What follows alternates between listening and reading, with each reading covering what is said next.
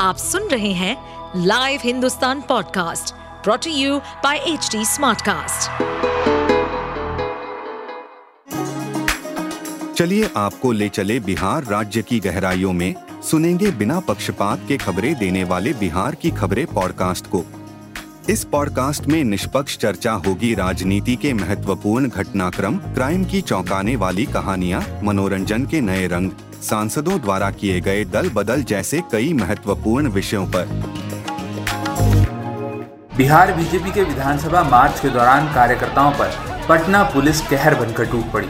क्या नेता, क्या कार्यकर्ता और क्या आम लोग? पुलिस ने किसी को भी नहीं बख्शा। महिला कार्यकर्ताओं को भी नहीं छोड़ा।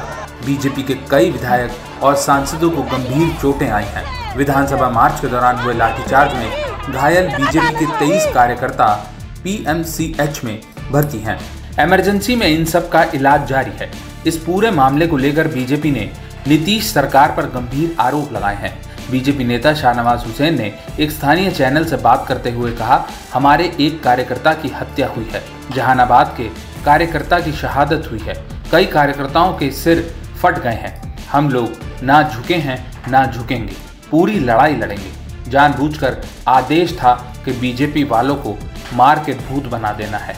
शाहनवाज ने कहा कि ये सरकार का आदेश था।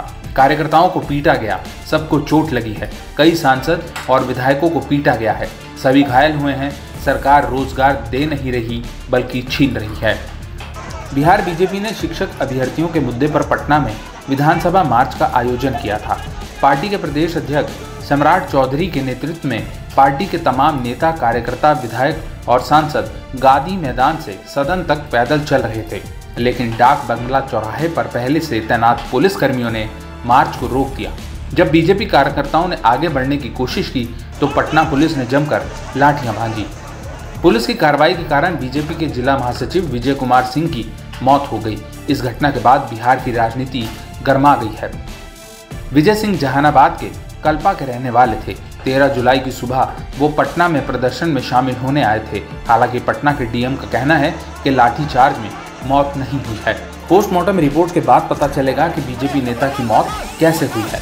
लोक जनशक्ति पार्टी रामविलास के अध्यक्ष चिराग पासवान ने बीजेपी नेता की मौत पर दुख जताया है। उन्होंने वीडियो जारी कर कहा कि सत्ता के अहंकार में चूर मुख्यमंत्री की, पुलिस ने बिहारियों के हक और अधिकारों के लिए लड़ रहे बीजेपी के निहत्ते कार्यकर्ताओं की जान ले ली। नीतीश कुमार बताएँ कि इन कार्यकर्ताओं का क्या कसूर है। मैं सर्वप्रथम भारतीय जनता पार्टी के सम्मानित कार्यकर्ता विजय सिंह जी के दुखद निधन पर अपनी तरफ़ से अपनी पार्टी लोक जनशक्ति पार्टी रामविलास की तरफ़ से शोक प्रकट करता हूँ उनके परिवार वालों को इस दुख की घड़ी में ईश्वर हिम्मत दे, ये प्रार्थना करता हूँ। पर साथ ही में इस सरकार से और मुख्यमंत्री नीतीश कुमार जी से भी ये सवाल पूछना चाहूँगा कि इस मौत का, और ये मौत ही नहीं है भैया, ये हत्या है, किसी को आपके शासनकाल में लाठी से पीट पीट कर मार दिया जाता है, ये हत्या की श्रेणी में ही आता है तो इस हत्या का जिम्मेदार कौन है मुख्यमंत्री जी? आप प्रदेश के मुख्यमंत्री होने के साथ साथ हमारे प्रदेश के गृह मंत्री भी हैं। ये जवाबदेही मुख्यमंत्री नीतीश कुमार जी की बनती है कि भैया, उनके खिलाफ उठने वाली हर आवाज़ के को शांत करने के लिए लाठी का इस्तेमाल क्यों किया जाता है? भले वो शिक्षक हो, भले वो छात्र हो, भले वो अभ्यार्थी हो, भले वो किसान हो, हर उठने वाली आवाज़ को लाठी के दम पर उसको शांत कराने का प्रयास किया जाता है। और अब तो बर्बरता इस कदर इस हद तक बढ़ गई है कि पीट पीट कर उस व्यक्ति की हत्या कर दी जाती है। अगर ये एक अघोषित आपातकाल की परिस्थिति हमारे बिहार में नहीं है तो और क्या है? मुख्यमंत्री नीतीश कुमार जी जवाब दें, क्योंकि ये ज़िम्मेदारी आपकी बनती है, जवाबदेही आपकी बनती है कि आपके शासनकाल में उठी हुई लाठी की वजह से अगर किसी एक बिहारी की हत्या होती है तो इसकी ज़िम्मेदारी पूर्णतः मुख्यमंत्री नीतीश कुमार जी की बनती है। आप सुन रहे थे हमारे पॉडकास्ट बिहार की खबरें। ऐसे ही अपराध जगत से जुड़ी, राजनीति और विकास जैसी खबरों के लिए हमें फॉलो कर सकते हैं। इस पॉडकास्ट पर अपडेटेड रहने के लिए हमें फॉलो करें एट एच डी हम सारे मेजर सोशल मीडिया प्लेटफॉर्म पर मौजूद हैं।